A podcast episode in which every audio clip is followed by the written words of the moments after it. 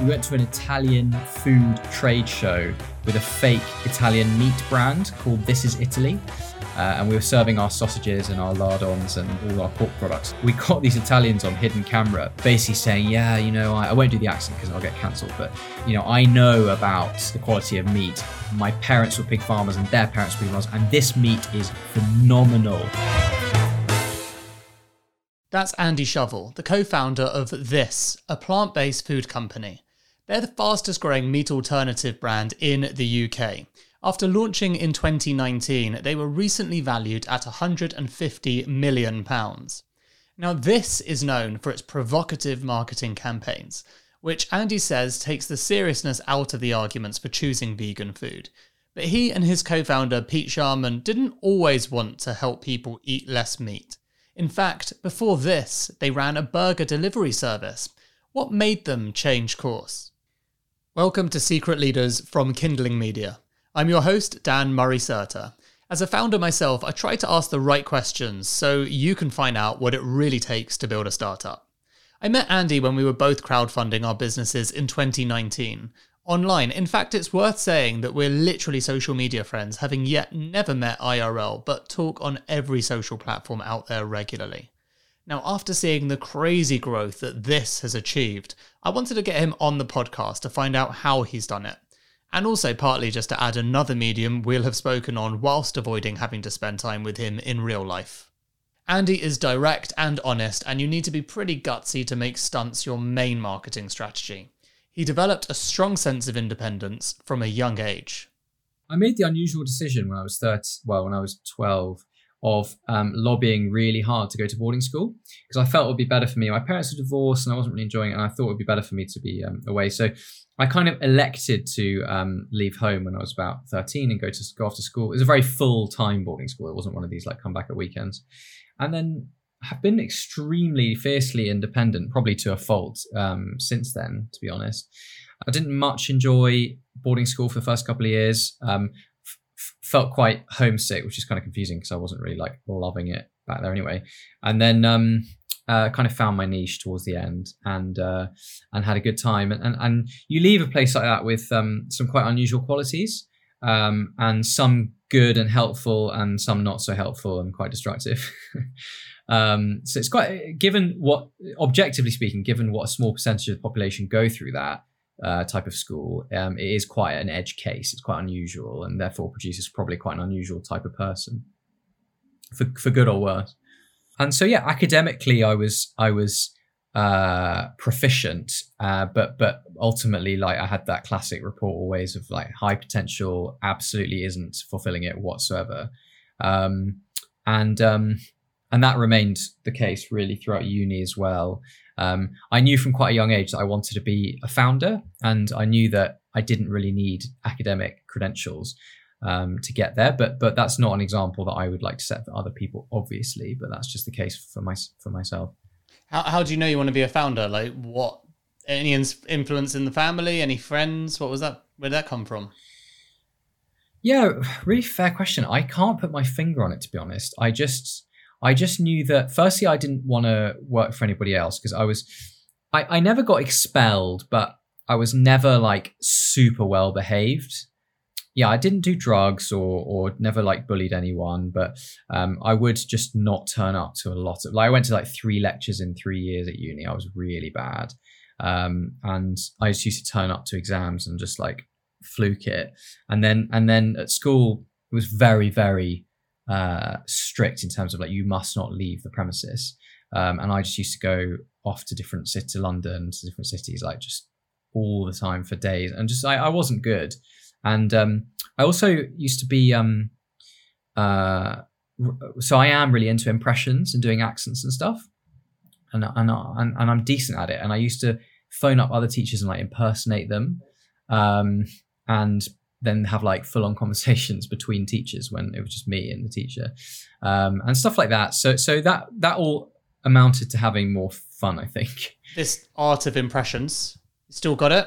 I can give you andy murray. Yeah go on. So i was at a tennis tournament as a spectator obviously and um, uh, i saw andy murray on a staircase and i absolutely couldn't resist but but try. So I went, uh, Andy, and he went, oh yeah, okay. And I went, um, look, I've been told I do a really good impression of you. Um, I'm really sorry, but that's the case. And he just went, okay, go ahead. So I was like, well, obviously it's really good to meet you and be here talking to you. And, um, you know, it's sort of once in a lifetime. And he just burst out laughing. He was like, oh my God, it sounds exactly like me. um, and he like called his team over and he was like guys come here come here so his like his physio and and his uh you know whoever else was in his entourage came over and they were like what what and he was like listen to this guy so I was like, "Hi guys, it's good to see you." I mean, obviously we see each other every day. They were all laughing. It was basically the best moment of my life. Bring it back as I need to to life after university. You always wanted to be a founder, so you ever had a job? Uh, yes, I worked at McDonald's, but um, the first job I had, I started the day I left university. Actually, um, a friend of mine's family started a uh, ready-to-drink cocktail company. I decided to leave that to start a recruitment business. Uh, the rationale just being that, um, you know, what can I start without any money? Because I didn't really have any money at the time.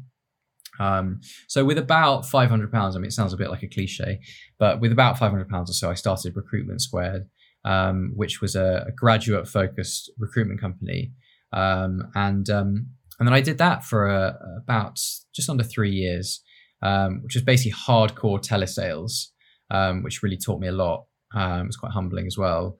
And and yeah, that was a very small business, and you know, I only I got it to a revenue of like about 150 grand or so. And and um, but I was 21 when I started it so I was very young and inexperienced. And I, I um, ended up having a part a business partner who who came on as a sort of team member and then became a partner.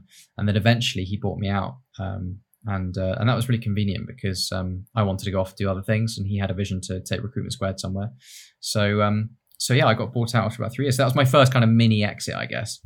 Yeah recruitment route squared what was the root recruitment square? Yeah, what was the what was? Yeah, I was making a root square joke because you got bought out, so I was trying to reverse it back into some oh, really intelligent we, joke.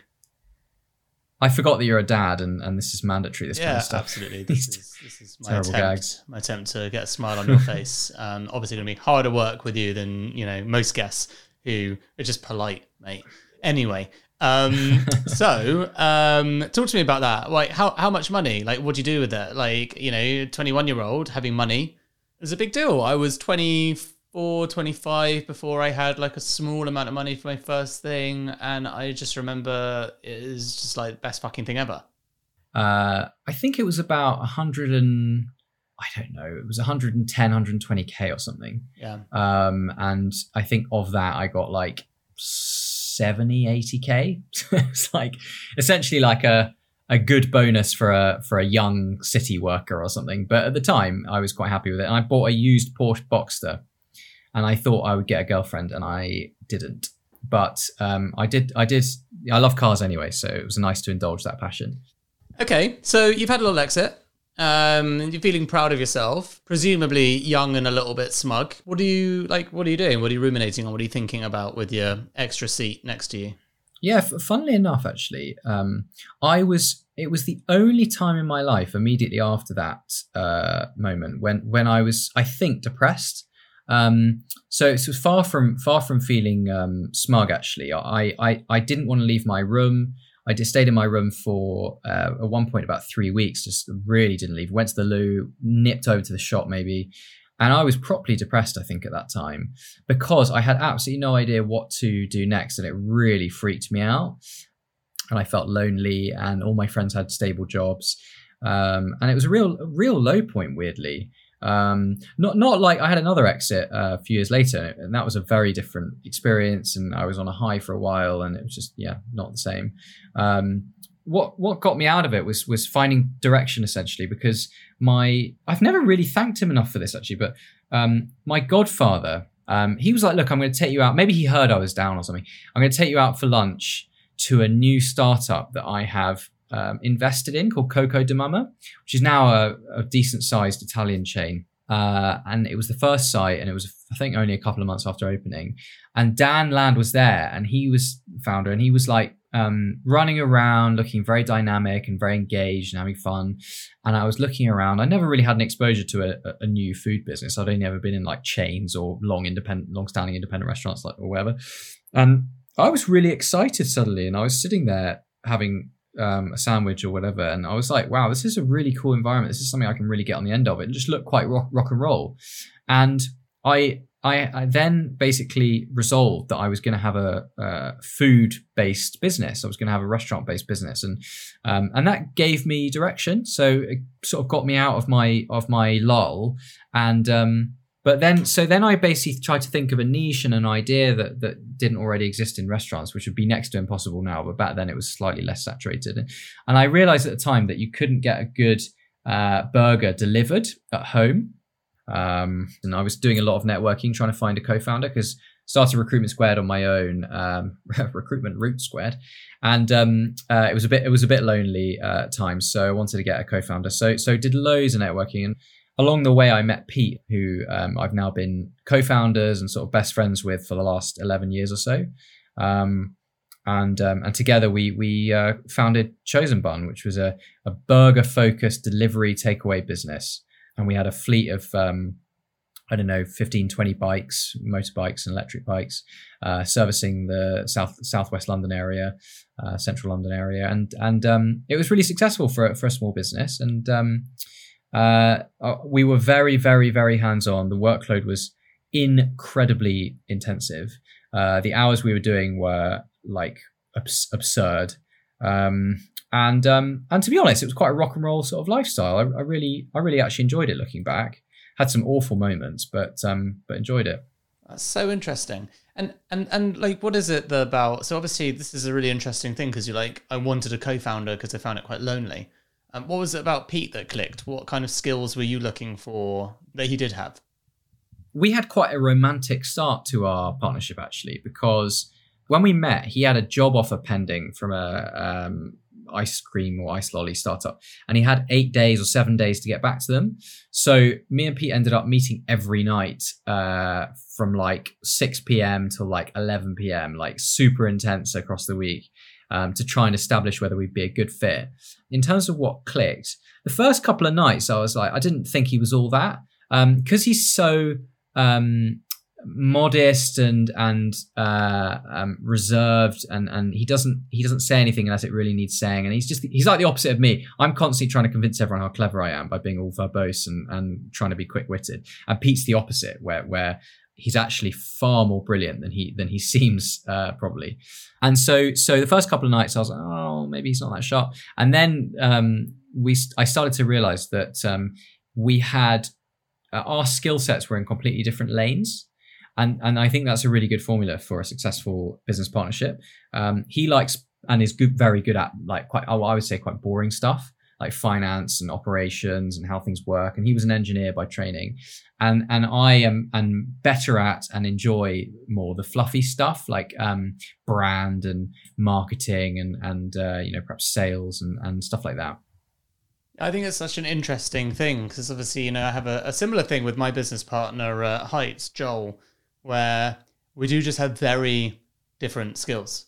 And that's why, you know, we've been able to do multiple companies together because what gets me out of bed isn't what gets him out of bed. And the stuff that I find boring, he finds interesting and vice versa. And you're never going to be able to split all of the things across two people. And actually, as I'm sure we can get onto with your story, you know, as a company scales, uh, it's kind of becomes irrelevant anyway because you should be hiring other people to do all of them. But in the early days, it's bloody handy having a really good split mm. between what you both find interesting for at least the first couple of years.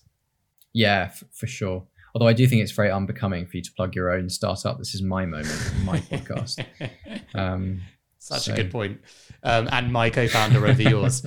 Um, yeah, we should get we should get onto the the main event then. Um, well, before we get into this, which is of course the the main course, let's go back to the starter talk to me a little bit about chosen bun like you know what was the high level of this can we talk about stomachs filled or whatever marketing quip you'll use to just explain revenue in a annoying way cows murdered is surely the right thing for a vegan business right now isn't it yeah how much co2 did you fuck us with in the in the environment? I was quite generous with CO two back then, um, and and I'm regretful of of, of the damage. Uh, that, that, to be honest, gen, gen, genuinely regretful that I was that I was involved in uh, essentially committing like cow genocide. Um, and and I and nowadays I I feel quite passionately about our mission, and and I am mission driven. So it's a black mark against my name, but I hopefully am undoing some of the damage now. But um, but yeah, we we we were doing um uh, about uh, well 20 25 uh, sometimes 30 grand a week revenue um, so what's that one and a bit million a year um, and um, and then we had a couple of other sites lined up for expansion and, and our main investor was a very large fast food operator they're, they're, one of the biggest fast food franchisees in, in europe actually they bought our business that they thought it would slot into their operation. And, and I also was quite motivated to get rid of it because I could see Deliveroo becoming an ever more present uh, and quite destructive force for, for our type of business that was delivery focused. And can you share how much? Like what kind of ballpark? What you did?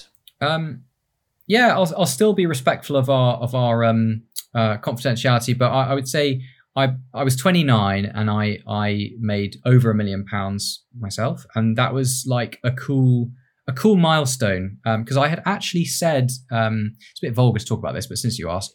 So it's actually helpful, just just as an FYI, and I think it's really interesting. And mm. I know I'm interrupting you mid flow, but just to put some perspective on you. That's right. Um, how often do you genuinely hear entrepreneurs being honest and open about this stuff? And I think the answer is just like not enough because we assume it's vulgar. It's actually genuinely really helpful to know in real terms and real worlds what does happen, how much those things are, how it has an impact. Otherwise, it's just all hidden and very blase. Six figures, seven figures, nine figures. It's like I, just, I can't really get any learnings from this. Sadly, that's my my opinion that's really fair, and I wouldn't really counter that. I suppose there's just something inherently a bit ugly about some posh bloke sitting there going, "Yeah, I was a millionaire." Sure, sure. like pretty vile. Sure, but well, I we, see your we point. passed that and, bridge um, when you said the Porsche Boxster, so you're done for. I did say used Porsche Boxster, okay. He- heavily used. It was it was lived in. But anyway, so so um uh yeah, so so so it was it was you know I was able to go into my bank and and pay off my mortgage with chip and pin. Like it was it was financial freedom for a young person. It's not like let's buy a yacht and retire to like the maldives but it was enough it was enough that for me at the time at 29 i could i could do sensibly whatever i wanted right? I couldn't go off and and, and you know party like 50 cent but i i i had a i had a great uh, sense of financial freedom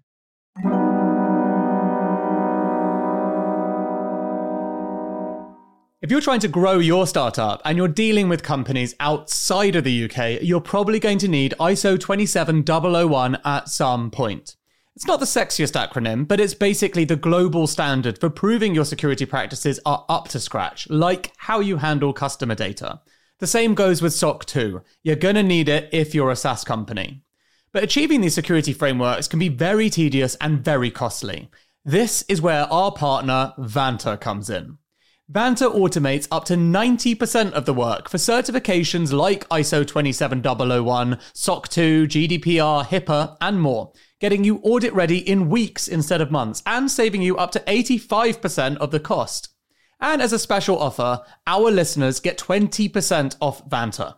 Just head to vanta.com slash secret leaders. That's V-A-N-T-A dot com slash secret leaders for 20% off. There's a link in the description.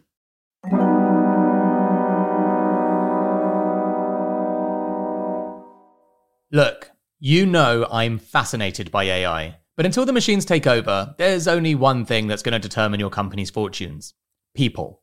This isn't some kind of hollow point to make me look good. If you speak privately to any successful entrepreneur, they'll confirm it's true. So, if you're a leader of a growing business, then you should check out Personio.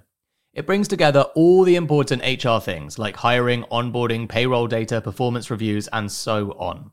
You don't want loads of employees sending you emails asking for time off. You want to be able to see things objectively, like it's taking you too long to hire. You want to do performance reviews well, having clear goals for people that are logged in a centralized system. And you want to do all these things in one simple tool without having to become an HR expert. All of this is possible with Personio. Check it out at personio.com forward slash secret leaders. That's personio.com forward slash secret leaders. There's a link in the show notes. How long did you spend like um, trying to figure out what to do next? Like, how do you? And I think this is so interesting for me personally. Is this period between again? If I bring it back to Heights, very different story. But we, you know, we we failed our last business and needed to do something else because of of bills and the itch. But also, this is a real need you guys are in a very different situation, which is you just had some success and can actually be quite dangerous. It can obviously like it can create a sense of laziness, you know, too much time passes, motivation goes, inspiration passes, all of these things. And especially in the case of your co-founding relationship, sometimes those paths can diverge if not held together. So how did you approach all of this? Hmm. Yeah, so so well for, for for clarity, I mean, we didn't make enough money that that that complacency or anything would be an issue. You know, we, we made enough to buy a Uh, a three bedroom house outright in central London. You know, like not not like retirement, let's chill money. We we didn't. That wasn't an issue with us. We were very hungry. We were 29, and I'm or Pete's 32 or something. And so we we what we did was embarked on a very very I think quite professional and regimented approach to finding our next gig. To elaborate, we, we would meet at mine at 9 a.m. and it would be quite prompt. You know, it would be like we had a job. So he'd come round, we would work solidly uh, until about 6 p.m. So we had a full working day. Uh, and essentially, we would go through a cycle, and this lasted about a year, to be honest, like maybe just under. We went through a cycle of of coming up with an idea, either spontaneously or just doing some internet research or just finding inspiration. Come up with an idea. So, okay, let's create a branded men's men's barbershop chain. Uh, you know that doesn't necessarily exist at scale. And then we would do a P&L. Um, we would stress test the idea in other ways. We'd phone tons of people in the industry. We'd make meetings. We'd absorb as much as we can. We'd go and get haircuts. We stand outside with a clicker. We, we were very um, thorough and and, and um, structured with how we went about it. And then we would just keep testing, keep stress testing, and then eventually find a reason that was fundamental enough for us not to pursue that idea. And we did that for loads of stuff. And the, the downside is that I uh, lost it, you know, nine months a year of my life. But the upside was I have really great, like, um, niche knowledge of all these different businesses. and then eventually we sort of circled back to food um, because uh, we realized that almost everything else was quite harebrained. The most harebrained was probably that we were going to try and Elon Musk and start an electric car company. We went to speak to these guys who had started uh, an electric, actually, no, sorry, it wasn't electric, but it was a small uh, sort of artisanal car company. And we went to just learn about their experience. And it ended up being this pivot from them halfway through where they were like begging us for investment. And it, and I felt so bad for them, but it was quite evident that it was just such a difficult journey. So we, we then um, circle back to food and we realized that in the UK, um, the meat free options for meat reducers, people who still liked eating meat, that the options were, in our opinion, really compromised and really limited.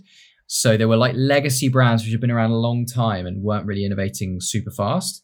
And then we um, uh, went to the States, we tried Beyond Meat and Impossible Foods, and we were like, wow, like technically speaking, there's a lot of work that can be done. Look at what these guys have done. We can we can go in a different lane and do something else. And so we came back pretty energized from that and, and decided to um, get cracking on on R and D basically. You go to America, you taste these beyond and impossible. I guess what I don't understand is, you know, what makes you go, all right, well, we can do a better version of this for the UK market, as opposed to the sensible answer, which is, well, I guess they'll be coming over here soon cars seem a bit expensive and off putting. Sure, correct, good assumption. But by this point, Impossible have raised 120 or more million because that's also very expensive and very difficult process to get right. So it's not orders of magnitude easier to do what you're trying to approach. So how do you get going and what makes you think you can do it? Well, we we proved actually that that you don't need hundreds of millions or even tens of millions to get products to market successfully. We had we had conviction at the time that we could be resourceful and bring out market leading products with with very little money.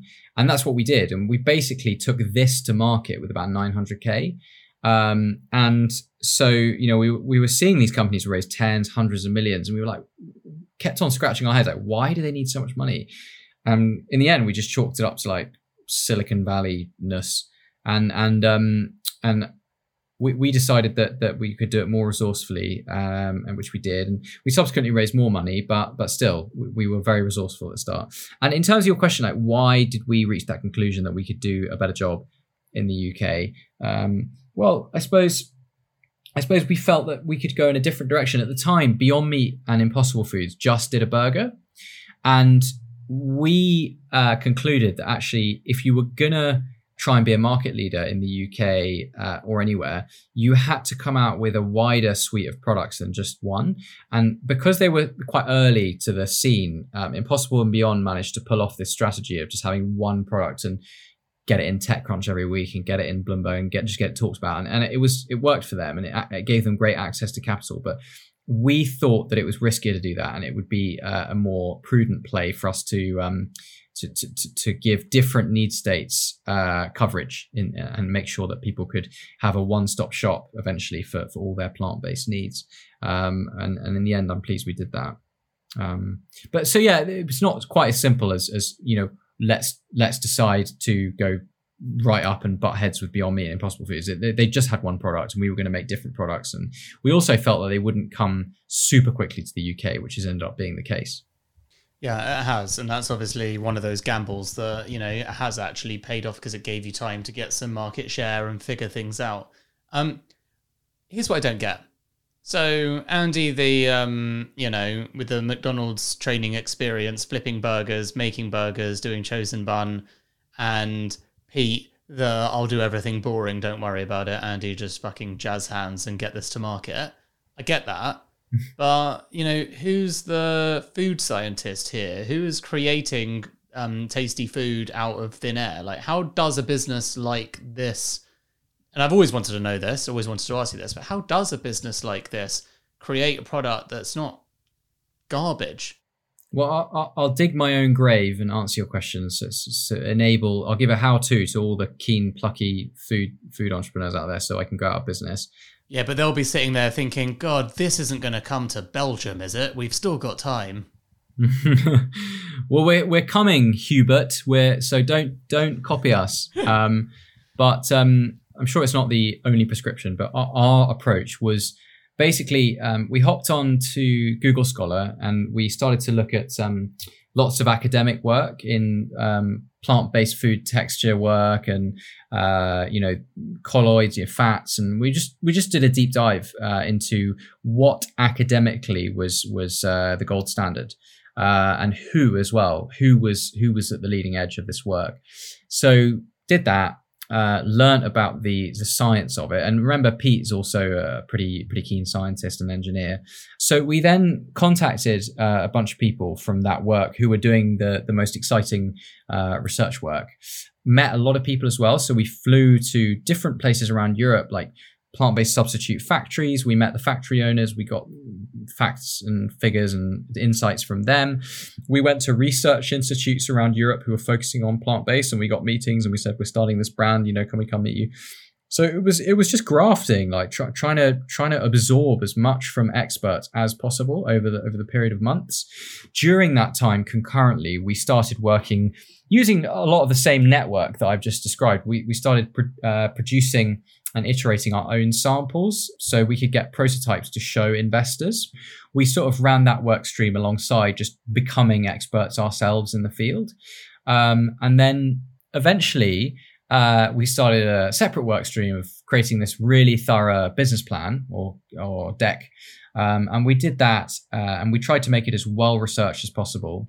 It was called Not Meat uh, back then as well, not this a funny story where we had to well not that funny actually but there's a story where we had to change the name so we had we, we met some investors and we met them in the chosen bun days and they said to us make sure you come to us with the next idea time passes sell chosen bun you know start start work on not meat which is now known as this and I remembered, oh my God, we got to go to them because we said we would. Um, and so we did. So I emailed them the, the business plan and they said, "Great, come and meet meet us." And there was them and this other lady there who we hadn't met before.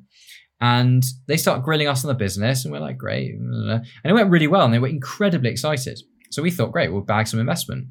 we then didn't hear from them for a couple of months. And I, I then randomly, about eight weeks later, was doing a trademark search to file for not meat. Obviously, I should have done it originally, but I didn't. Anyway, this this woman's name comes up for registering not meat burger company and not beef this and all these trademarks. And it was the woman that was sitting in the meeting with us who I hadn't met before.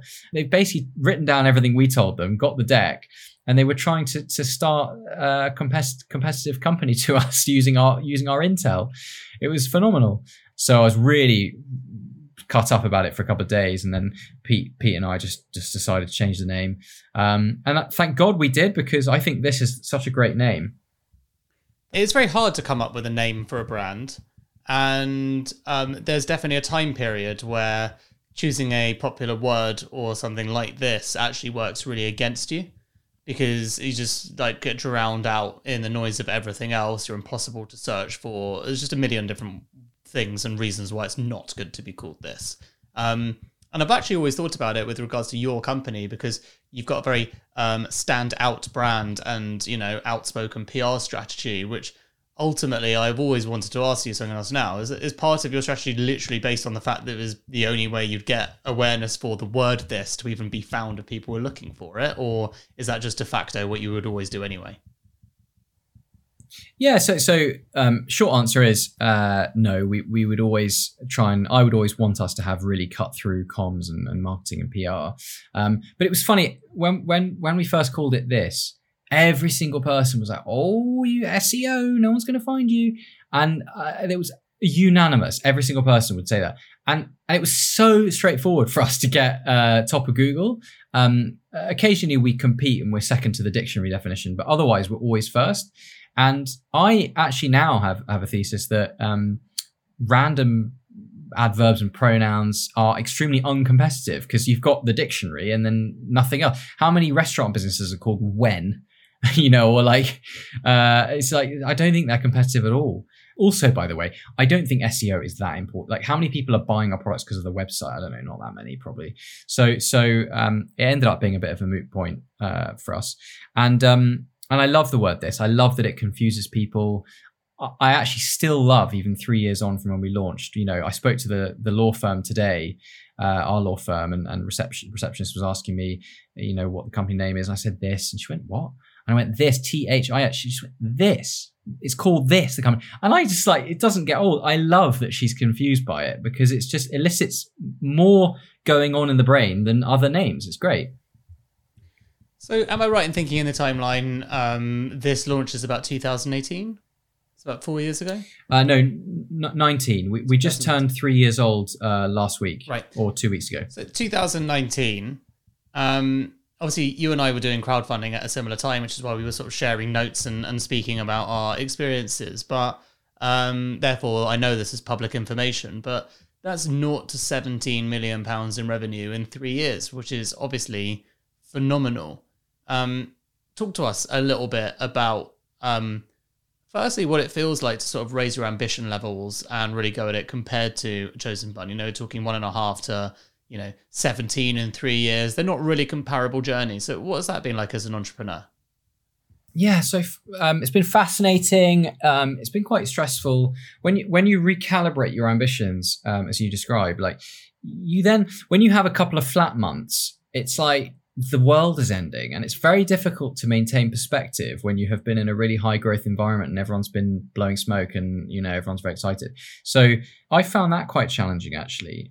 And then also um, there's been a huge learning curve in terms of becoming or trying anyway trying my best to become a responsible, thoughtful um, people leader because, you know, we did have about a team of 30 people or so in Chosen Bun, but it was a very different environment. You know, it was, it was extremely hands on and in a kitchen and on motorbikes. And, you know, it was, it was rough and, and, and, different type of relationships that, that you had with people you know the kinds of hr problems we would deal with there would be people having sex in the freezer or whatever or people you know having a fight um, on on the cheese cheese line or you know. So so um uh that's been a big challenge for me because I'm an extremely impulsive person and I shoot from the hip verbally at all times.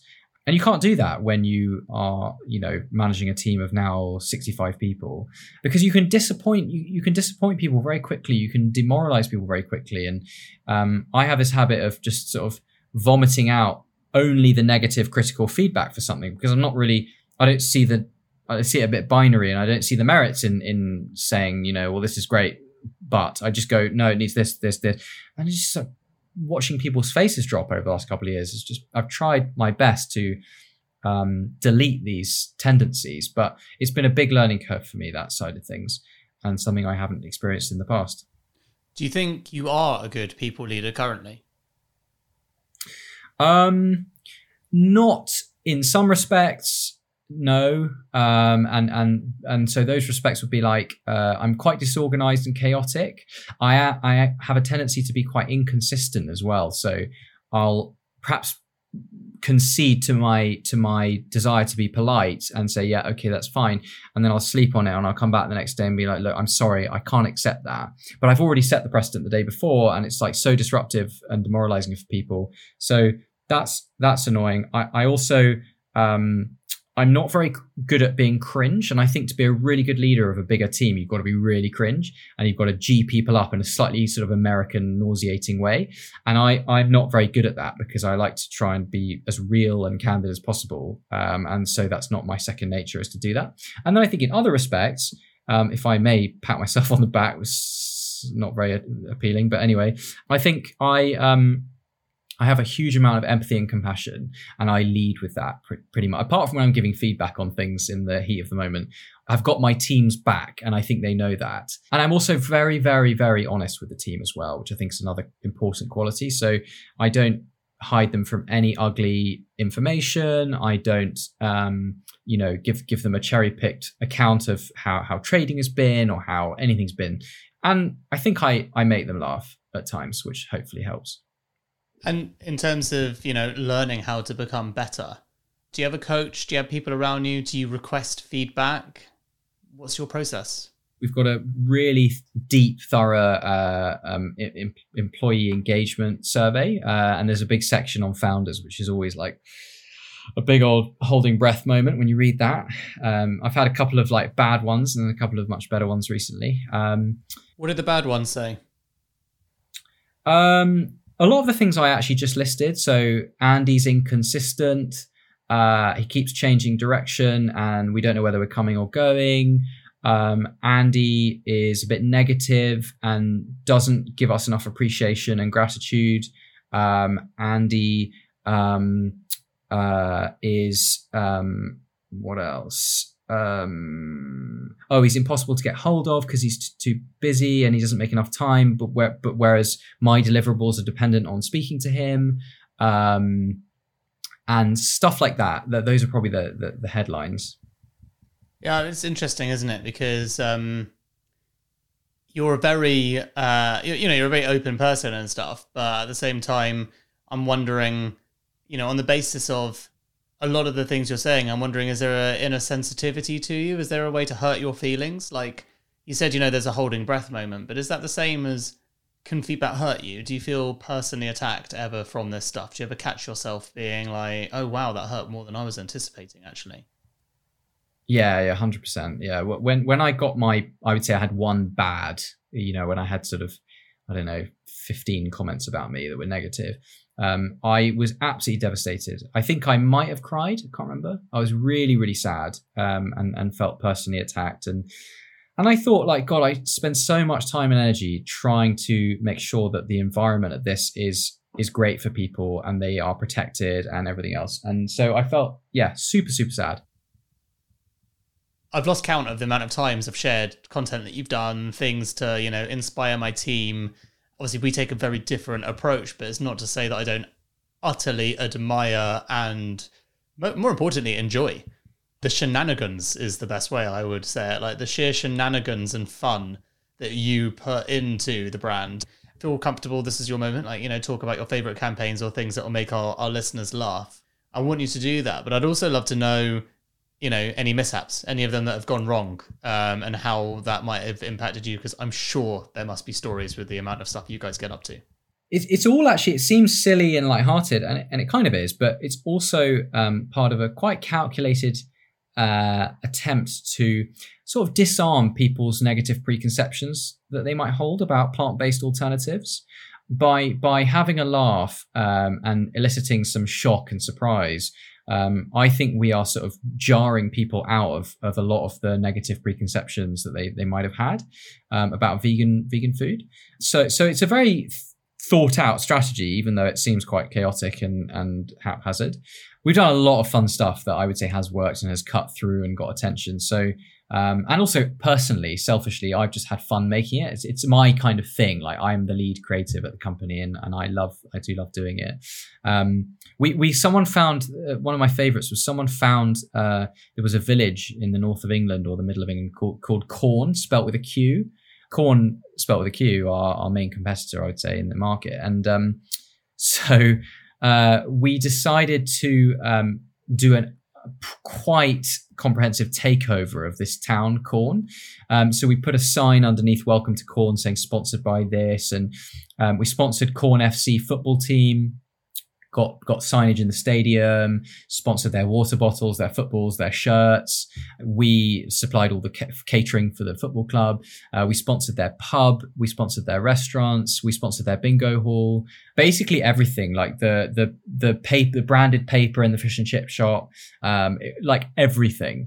And so we made a video of that that was only about a minute edit or something, but it showed what we'd done, and and it was such a laugh. And and um, I sent an email to the CEO of Quorn the day it came out, just saying, um, "I hope we're still friends." And uh, and he, I didn't actually know him before, but I just thought it'd be funny. And he he emailed me back uh, saying, "I've never been more scared of being sued." Actually, he emailed me back just with a smiley face. That's just, actually pretty ominous. Uh, so ominous. I was like, "We're dead." Like yeah. they are they are one hundred percent suing us. Um, wow, I would hate that response. Yeah, yeah. So I spent a few like sweaty days just thinking I've brought the company down with this. But anyway, so we did that. Um, we um, yeah, we've done a ton of stuff. We did a deep fake of the Queen at the Queen's speech time, and we released that, and she was talking about this, and so we did. We've done that. We, to be honest, the stunt which I've just been working on, which is going to come out in the next couple of months, is is the riskiest and the and the most high profile. Um, I've ne- I've never been more nervous, I'd say, about one of the stunts we've done than this one. So so watch this space, but um, I might be I might be uh, um, not so smug about these stunts in a couple of months. Let's see. But the upside is the content we've made is absolutely amazing. But um, some of the stunts haven't gone to plan. Um, so uh, one time a few months ago. Um, I thought it'd be funny to emboss on the bottom of a plastic meatball tray uh, for our isn't pork meatballs um, uh, my name's Sam, and I'm being held hostage in a meatball tray factory. Send help. And I've now learnt why that isn't remotely funny. Uh, we got that caption from a caption competition on Instagram, and, and I picked the winner. So I do own it. It's my fault. Um, but the the, uh, Yorkshire Police got involved, uh, and then Special Branch, uh, which is the um, whatever they are, I don't know, specialist branch of the police service for serious crimes they got involved and they actually came to our office in Hammersmith and did a sort of, I suppose, a mini raid. Uh, I wasn't there, otherwise I would have apparently been taken away. And um, and so it was quite a serious thing. And and and the retailers uh, were quite rightly very annoyed with us that we had given them this exposure to risk. And um, the the police actually contacted some of our retailer partners as well. The whole thing was an absolute uh, shit show. So I had to be very contrite for very many weeks to all of these retail customers of ours. And then the real arse of this was taking the tray out of circulation was actually really difficult because it had gone into all of our different depots, all of our different retailers, and it was like tracking them down. We had to we had to do like Skype calls with people in like freezing cold cold storage rooms and like finding the. it was just such a nightmare. So um, it doesn't always go to plan. I love it. Uh, I'd love to know. Um, they say PR isn't that measurable, etc. But I think when you're doing stunts and stuff like this, it probably is, and I think even more so if it's your core strategy. So tell me, like, how much of this is revenue impact, scale, everything has been based on this high risk, high reward, potentially, depending on your answer, strategy? Yeah, so so I would credit a great deal of our uh, early traction to uh, the PR stunts and the social um, growth off the back of that. Um, and they're quite symbiotic in a sense, the the PR and the social, because you end up getting more and more of a social following by doing this stuff, and then through the social platforms, especially Instagram, we would actually get very serious um, customer inquiries through. Um, so, so you know, we've had millions of pounds of revenue through Instagram. People, you know, a buyer at a certain supermarket chain is saying, "Hey, I work for X supermarket, and I've seen your Quorn stunt, and I want to stock you." So, so I would say up until now, a really really great deal of our of our success has been down to to that strategy it's also been incredibly cost effective i mean each of these stunts might cost us between like 5 and 15k and if you compare the amount of investment you'd have to put towards above the line you know tv or uh, radio or whatever um, if you compare the amount of sort of impressions you might get from i don't know a 2 million pound campaign I would probably challenge that that the PR that we have generated is far more um, has has get garnered far more impressions than that. So it's been very cost effective. How, having said that, we're now in a period of change where we're going to start introducing more grown up, above the line uh, marketing channels. So we're hope, hoping to go into TV and big digital campaigns, outdoor campaigns. Hopefully, we'll still keep the content really playful and on brand and, and consistent. But but we are now pivoting towards not just PR stunts. Yeah, I had a really interesting conversation with uh, an investor a couple of days ago, um, talking about you know Heights is currently at five million. To get to ten million, I think we need to do the same. But to get from ten to hundred, I was like, what's the big what's the big difference? Like, what do I need to know? And he said, at ten to hundred, um, your job as a founder is about instilling change into the company. Everything is about change. Everything needs to change. It's all much more mass market. It's change, change, change. What do you think about that insight? Would you say because you're in that experience right now, going from ten to hundred? So is that true? Well, I'm still learning. It's the first the first part of the answer, but um, I, I I think that's probably correct. It's it's incredible how much harder it is now to initiate a change than it was a year ago or something because because you must be collaborative and, and you must uh, lean on the expertise of others that have joined the business. But but in doing so obviously you're much slower and more cumbersome. I've always had a bit of a bulldozer role at, at this and my other startups as well. At the beginning it's it's just it's it's a predictable kind of bulldozer role of just like you know taking a blank canvas and just pummeling until something exists. And, and and there's lots of resistance to that whether it's from investors or from other stakeholders or suppliers or whatever. You need to push push push push push. And then i then went through a period of like uh, being a bit confused in a way and having a bit of identity crisis because i was like well i don't really need to push push push so much anymore because we're a thing. And now it's a different kind of challenge. And now i think that period has passed and i now need to be a bulldozer again because getting through positive changes uh, has become really quite difficult, in my opinion. And so now I'm trying to bulldoze again, um, and just in a different way and more internally. Um, why would this fail at this point? You've um, you've covered so many different risk factors off. You're stocked in pretty much every single place you'd want to be stocked. Could you still fail? Is there still a chance that this doesn't exist in 10 years? And if so, what's the reason? There's no complacency on my end. I mean, we're not out the woods by any means. You know, it's it's a very, very competitive market. We are in one of the fastest changing, most competitive markets where money is pouring in from all corners. So the biggest risk to our existence is definitely the uh, uh, high uh, level of competition in the market. Um, and, and that competition is from extremely well financed, on the most part, uh, companies. So getting lost in that noise is our biggest risk for sure. Um, another risk is is that um, uh, you know the the plant based alternative market.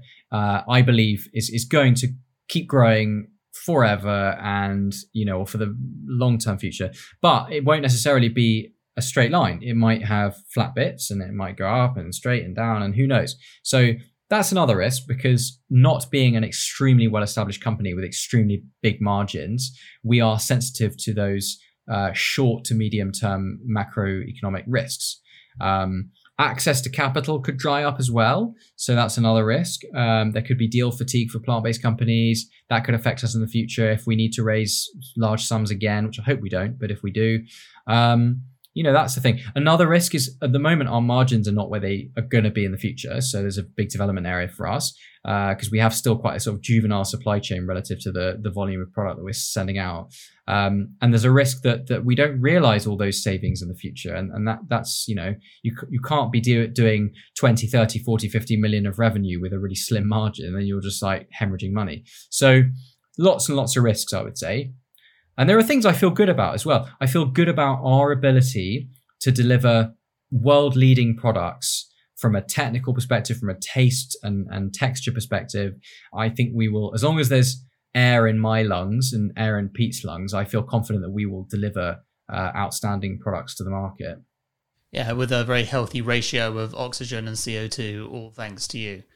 Um, okay, so I got an actual laugh out of you for that one. Thank you. Uh, very generous.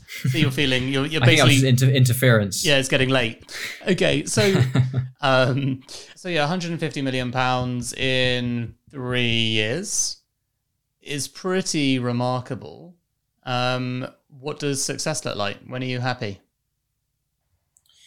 Um, well, I think I think you know the, there's a degree of speculation in, in the way that early stage businesses are valued in general, and that that does also apply to us. We have to grow into that valuation. So uh, I wouldn't say I'm happy or feeling complacent about that at all. Um, I I would rather I your be... shares were overpriced than your food because you know Guys got to eat. Um, I I think um, yeah, I honestly couldn't tell you that. I, I don't I don't think I can picture a moment where I f- sit back in my chair and I think you know job done clap my hands together and and you know happy happy happy i i operate on on one mode which is which is to go out and try and get it and and um, and that's how I am. And, and so I don't know. I can't picture myself. I think I was. I did have that sensation for a bit when I sold Chosen Bun. When, when Pete and I sold Chosen Bun, that that that did make me. It was a big milestone for me at the time to, to, to earn that amount of money in un, under thirty. I'd always talked when I was younger about that, and I managed to do that. So that felt good. But but from here on in, I don't know. I, I can't I can't think of a scenario where I'd be super happy clappy. To be honest. I, I, I can have a laugh. I can be happy. I can I go on holiday. I'm happy. But when it comes to work, happy's not necessarily my mode. No, ser- serious, serious, but serious to make a dent. Last question. So, lots of listeners who will be inspired and admire your journey. What is a great piece of uh, advice that you have for them before embarking on a year zero to three 150 million business and building your own uh, own enormous breakout brand um, for those two to three people that will be inspired by listening to me i would say um, one one thing that pete and i have always been quite good at um, I think relative to potentially other founders is we're very, very, very quick to default to uh, experts in any given scenario. We are very, very quick to do deep dives on things with people that know lots and have lots of grey hair or no hair. So, so I would always recommend before you actually start your journey properly and, and, and start your company, go off and, and hustle really hard for meetings and airtime with people who have been around the block and, and have, have all the stressful moments over 20, 30 years of their career so that you can learn from it. Sounds really obvious, but it's amazing how many early stage founders I speak to who are like, I'm going to start a, um, you know, uh, CBD tonic water or whatever. And you're like, okay, great. What stage are you at? Well, I'm going, I've started, I'm fundraising. I'm like, okay, who have you spoken to in the drink space? And they're like, well, uh, no one. I've just it's unbelievable how many people just don't seek out the advice of experts. And me and Pete have done that so much and it's been so helpful. So that would be my advice. Amazing advice. Andy, thank you so much for joining us on Secret Leaders. It's been a pleasure. Thanks so much, Dan. Next week on Secret Leaders.